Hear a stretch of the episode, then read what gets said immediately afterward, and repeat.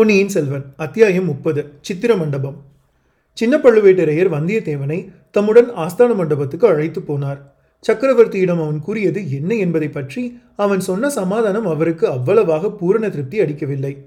சக்கரவர்த்தியை தனியாக போய் பார்க்கும்படி அவனுக்கு அனுமதி அளித்தது ஒருவேளை தவறோ என்றும் தோன்றியது. ஆதித்த கரிகாலரிடமிருந்து வந்தவனாதலால் அவனை பற்றி சந்தேகிக்க வேண்டியது முறை. ஆனால் தமையனார் முத்திரை மோதிரத்துடன் அனுப்பியுள்ளபடியால் சந்தேகிக்க இடமில்லை. ஆஹா இம்மாதிரி காரியங்களில் பெரியவருக்கு வேறொருவர் ஜாகிரதை சொல்லித்தர வேண்டுமா என்ன? ஆனாலும் தாம் திடீரென்று தரிசன மண்டபத்துக்குள் சென்றபோது அவ்வாலிபன் தயங்கி நின்று பயந்தவன் போல் விழித்தது அவர் கண் முன்னால் தோன்றியது. அபாயம் அபாயம் என்று அவன் கூவியது நன்றாக காதில் விழுந்ததாக ஞாபகம் வந்தது. அபயம் என்று சொல்லியிருந்தால் அது தம் காதில் அபாயம் என்று விழுந்திருக்கக்கூடியது சாத்தியமா? எல்லாவற்றுக்கும் இவனை உடனே திருப்பி அனுப்பாமல் இருப்பது நல்லது. தமையனார் வந்த பிறகு இவனை பற்றி நன்றாய் தெரிந்து கொண்டு பிறகு உசிதமானதை செய்யலாம். இம்மாதிரி தீரனாகிய வாலிபனை நாம் நம்முடைய அந்தரங்க காவற்படையில் சேர்த்து கொள்ள பார்க்க வேண்டும். சமயத்தில் உபயோகமாக இருப்பான். ஏன்? இவனுக்கு இவனுடைய முன்னோர்களின் பழைய அரசில் ஒரு பகுதியை வாங்கி கொடுத்தாலும் கொடுக்கலாம். இம்மாதிரி பிள்ளைகளுக்கு ஒரு முறை உதவி செய்துவிட்டால் அப்புறம் என்றென்றைக்கும் நமக்கு கட்டுப்பட்டு நன்றியுடன் இருப்பார்கள். ஒருவேளை இவன் உறுதியான விரோதி என்று ஏற்பட்டுவிட்டால் அதற்கு தக்க ஏற்பாடு செய்ய வேண்டும். எதற்கும் தமையனார் வந்து சேரட்டும் பார்க்கலாம். ஆஸ்தான மண்டபம் சென்றதும் வந்தியத்தேவன் அப்புறமும் இப்புறமும் ஆவலுடன் பார்க்கத் தொடங்கினான். தளபதியிடம் தான் ஓலையை எடுத்துக் கொடுத்த இடத்தில் உற்று உற்று நன்றாக பார்த்தான். தப்பி தவறி இன்னொரு ஓலை அந்த முக்கியமான ஓலை கிடைக்கிறதா? என்றுதான். அதை மட்டும் கண்டுபிடிக்க முடியாவிட்டால் தன்னை போன்ற மூடன் வேறு யாரும் இருக்க முடியாது. உலகமே புகழும் சோழ குலத்து அரசிலங்குமரியை தான் பார்க்க முடியாமலேயே போய்விடும். ஆதித்த கரிகாலர் தன்னிடம் ஒப்புவித்த பணியில் சரிபாதியை செய்ய முடியாமலேயே போய்விடும். சின்ன பழுவேட்டரையர் அங்கிருந்த ஏவலாளர்களில் ஒருவனை பார்த்து இந்த பிள்ளையை நமது அரண்மனைக்கு அழைத்து கொண்டு போ. விருந்தாளி விடுதியில் வைத்து வேண்டிய வசதிகளை செய்து கொடுத்து பார்த்துக்கொள். நான் வரும் வரையில் அங்கேயே இரு என்றார். வந்தியத்தேவனும் ஏவலாளனும் வெளியே சென்றவுடன் இன்னொருவன் தளபதியிடம் பயபக்தியுடன் நெருங்கி ஒரு ஓலைச்சுருளை நீட்டினான். இங்கிருந்து தரிசன மண்டபத்துக்கு போகும் வழியில் இது கிடந்தது. இப்போது சென்ற அந்த பையனுடைய மடியிலிருந்து விழுந்திருக்கக்கூடும் என்று சொன்னான். தளபதி அதை ஆர்வத்துடன் வாங்கி பிரித்து பார்த்தார். அவருடைய புருவங்கள் நெற்றியின் சரிபாதி வரையில் உயர்ந்து நெறிந்தன அவருடைய முகத்தில் கொடூரமான மாறுதல் ஒன்று உண்டாயிற்று. ஆஹா! இளைய பிராட்டிக்கு ஆதித்த கரிகாலர் எழுதிய ஓலை அந்தரங்கமான காரியங்களுக்கு உண்மையான வீரன் ஒருவன் நினைத்த காரியத்தை முடிக்கக்கூடிய தீரன் வேண்டும் என்று கேட்டிருந்தாய் அல்லவா அதற்காக இவனை அனுப்பியிருக்கிறேன். இவனை பூரணமாக நம்பி எந்த முக்கியமான காரியத்தையும் ஒப்புவிக்கலாம் என்று இளவரசர் தம் கைப்பட எழுதியிருக்கிறார். ஆ இதில் ஏதோ மர்மம் இருக்கிறது. இந்த ஓலையை பற்றி பெரியவருக்கு தெரியுமோ என்னவோ? இவன் விஷயத்தில் இன்னும் அதிக ஜாகிரதையாக இருக்க வேண்டும். என்று கோட்டை தளபதி தமக்குள்ளேயே சொல்லிக் கொண்டார். ஓலையை பொறுக்கி கொண்டு வந்தவனை அழைத்து காதோடு சில விஷயங்களை கூறினார். அவனும் உடனே புறப்பட்டு சென்றான். சின்ன பழுவேட்டரையரின் மாளிகையில் வந்தியத்தேவனுக்கு ஆசார உபசாரங்கள் பலமாக நடந்தன. அவனை குளிக்கச் செய்து புதிய உடைகள் அணிந்து கொள்ள கொடுத்தார்கள். நல்ல உடைகள் அணிந்து கொள்வதில் பிரியமுள்ள வந்தியத்தேவனும் குதூகலத்தில் ஆழ்ந்தான். காணாமற் போன ஓலையை பற்றிய கவலையை கூட மறந்துவிட்டான். புது உடை உடுத்திய பின்னர் ராஜபோகமான அறுசுவை சிற்றுண்டிகளை அளித்தார்கள். பசித்திருந்த வந்தியத்தேவன் அவற்றை ஒரு கை பார்த்தான். பின்னர் அவனை சின்ன பழுவேட்டரையர் மாளிகையின் சித்திர மண்டபத்திற்கு அழைத்துச் சென்றார்கள். தளபதி வருகிற வரையில் இந்த மண்டபத்தில் உள்ள அபூர்வ சித்திரங்களை பார்த்து கொண்டிருக்கலாம் என்றார்கள். இவ்விதம் சொல்லிவிட்டு காவலர்கள் மூன்று பேர் மண்டபத்தின் வெளியில் உட்கார்ந்து அரட்டை அடித்துக்கொண்டே சொக்கட்டான் ஆடத் தொடங்கினார்கள். சோழகுலத்தின் புதிய தலைநகரமான தஞ்சைபுரி அந்த நாளில் சிற்ப சித்திர கலைக்கு பெயர் பெற்றதாய் இருந்தது. திருவையாற்றில் இசைக்கலையும் நடனக்கலையும் வளர்ந்தது போல் தஞ்சையில் சிற்ப சித்திரக்கலைகள் வளர்ந்து வந்தன. முக்கியமாக சின்ன பழுவேட்டரையர் மாளிகையில் இருந்த சித்திர மண்டபம் மிக பிரசித்தி அடைந்திருந்தது. அந்த மண்டபத்துக்குள் இப்போது வந்தியத்தேவன் பிரவேசித்தான். சுவர்களில் பல அழகிய வர்ணங்களில் தீட்டியிருந்த அற்புதமான சித்திரங்களை பார்த்து பார்த்து புலங்காகிதம் அடைந்தான். அந்த ஆனந்தத்தில் தன்னை மறந்தான். தான் வந்த முக்கியமான காரியத்தையும் கூட மறந்தான். சோழ வம்சத்தின் பூர்வீக அரசர்களையும் அவர்களுடைய வாழ்க்கை சம்பவங்களையும் சித்தரிக்கும் காட்சிகள் அவனுடைய கவனத்தை கவர்ந்து பரவசம் அடையச் செய்தன. முக்கியமாக சென்ற நூறு வருஷத்து சோழர்களின் சரித்திரம் அந்த சித்திர மண்டபத்தின் பெரும் பகுதியை ஆக்கிரமித்துக் கொண்டிருந்தன. வந்தியத்தேவனுக்கு அதிகமான ஆர்வத்தை உண்டாக்கிய சித்திரங்களும் அவைதாம். இந்த கட்டத்தில் சென்ற நூறு வருஷமாக பழையாறையிலும் தஞ்சையிலும் இருந்து அரசு புரிந்த சோழ மன்னர்களின் வம்ச பரம்பரையை வாசகர்களுக்கு சுருக்கமாக ஞாபகப்படுத்த விரும்புகிறோம். இனி இந்த கதையில் மேலே வரும் நிகழ்ச்சிகளை அறிந்து கொள்வதற்கு இதை தெரிந்து கொள்வது மிக்க உபயோகமாக இருக்கும். தொன்னூற்றாறு போர்க்காயங்களை தன் திருமேனியில் ஆபரணங்களாக பூண்ட விஜயாலய சோழனை பற்றி முன்னமே கூறியிருக்கிறோம். சோழ மன்னர்கள் பரகேசரி ராஜகேசரி என்னும் பட்டங்களை மாறி மாறி புனைந்து கொள்வது வழக்கம். பரகேசரி விஜயாலயனுக்கு பிறகு அவருடைய புதல்வன் ராஜகேசரி ஆதித்த சோழன் பட்டத்துக்கு வந்தான். அவன் தந்தைக்கு தகுந்த தனையனாக விளங்கினான். முதலில் அவன் பல்லவர் கட்சியில் நின்று பாண்டியனை தோற்கடித்து சோழ ராஜ்யத்தை நிலைப்படுத்தி கொண்டான். பிறகு பல்லவன் அபராஜிதவர்மனோடு போர் தொடுத்தான். யானை மீது அம்பாரியில் இருந்து போர் புரிந்த அபராஜிதவர்மன் மீது ஆதித்த சோழன் தாவி பாய்ந்து அவனை கொன்று தொண்டை மண்டலத்தை வசப்படுத்தினான். பிறகு கொங்கு மண்டலமும் இவன் ஆட்சிக்குள் வந்தது. ஆதித்தன் சிறந்த சிவபக்தன்.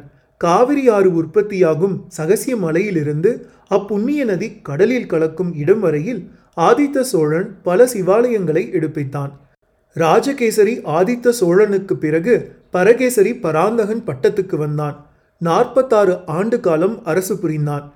இமயத்தில் புலிச்சின்னம் பொறித்த கரிகால் பெருவளத்தானுக்கு பின்னர் சோழ வம்சத்தில் மாபெரும் மன்னன் பராந்தகன்தான்.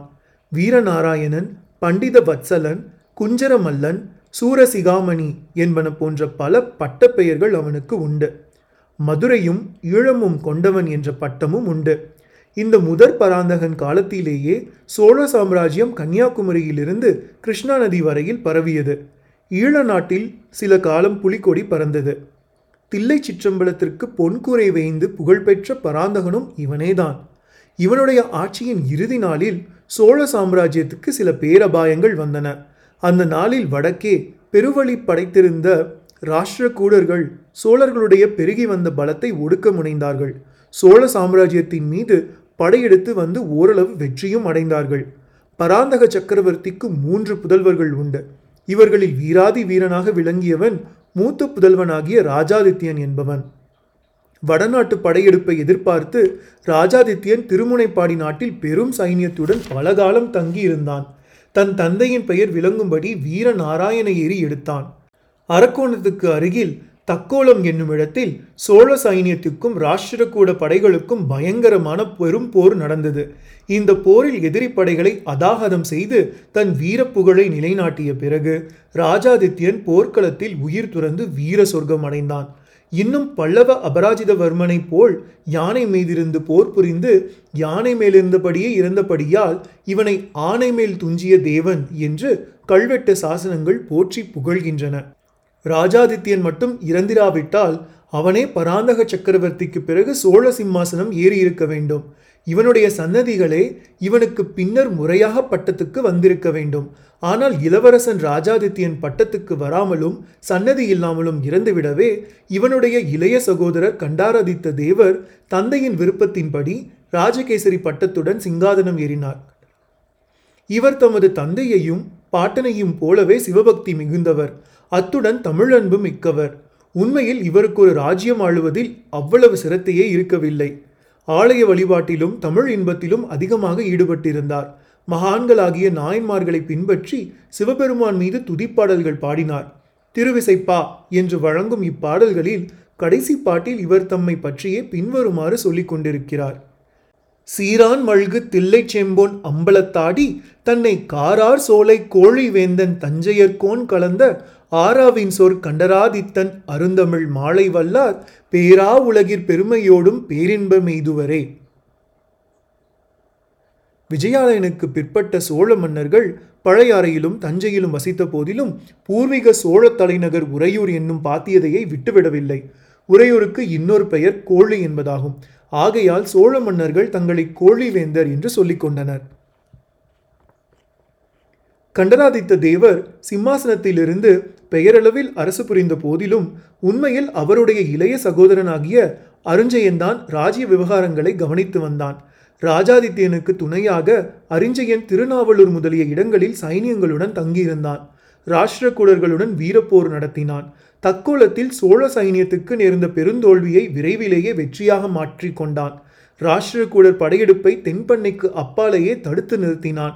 எனவே ராஜகேசரி கண்டராதித்த சோழர் தம் தம்பி அரிஞ்சயனுக்கு யுவராஜ பட்டம் சூட்டி அவனே தமக்கு பின் சோழ சிங்காதனத்துக்கு உரியவன் என்றும் நாடறிய தெரிவித்து விட்டார் இவ்விதம் கண்டராதித்தர் முடிவு செய்ததற்கு இன்னொரு முக்கிய காரணமும் இருந்தது. இவருடைய மூத்த மனைவி இவர் பட்டத்துக்கு வருவதற்கு முன்பே காலமாகிவிட்டாள். பிறகு வெகு காலம் கண்டராதித்தர் மனம் புரிந்து கொள்ளவில்லை.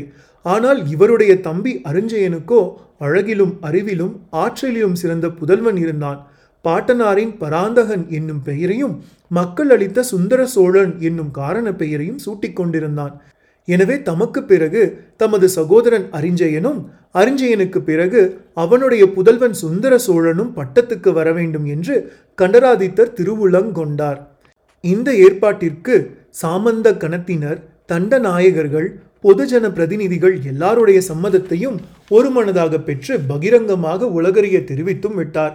இந்த ஏற்பாடுகள் எல்லாம் நடந்து முடிந்த பிறகு கண்டராதித்தரின் வாழ்க்கையில் ஒரு அதிசய சம்பவம் நிகழ்ந்தது. மழவரையன் என்னும் சிற்றரசன் திருமகளை அவர் சந்திக்கும்படி நேர்ந்தது.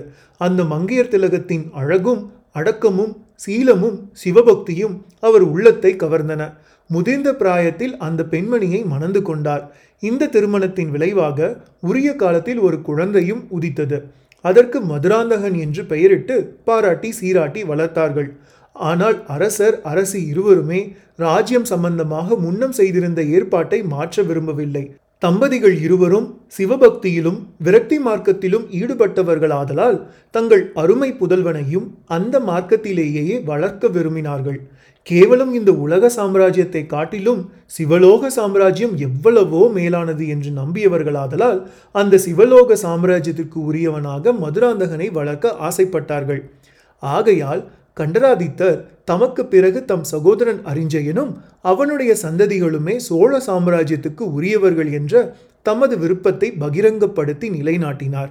எனவே ராஜாதித்தன் கண்டராதித்தர் என்னும் இரு உரிமையாளர் வம்சத்தை தாண்டி அறிஞ்சயன் வம்சத்தாருக்கு சோழ சிங்காதனம் உரிமையாயிற்று.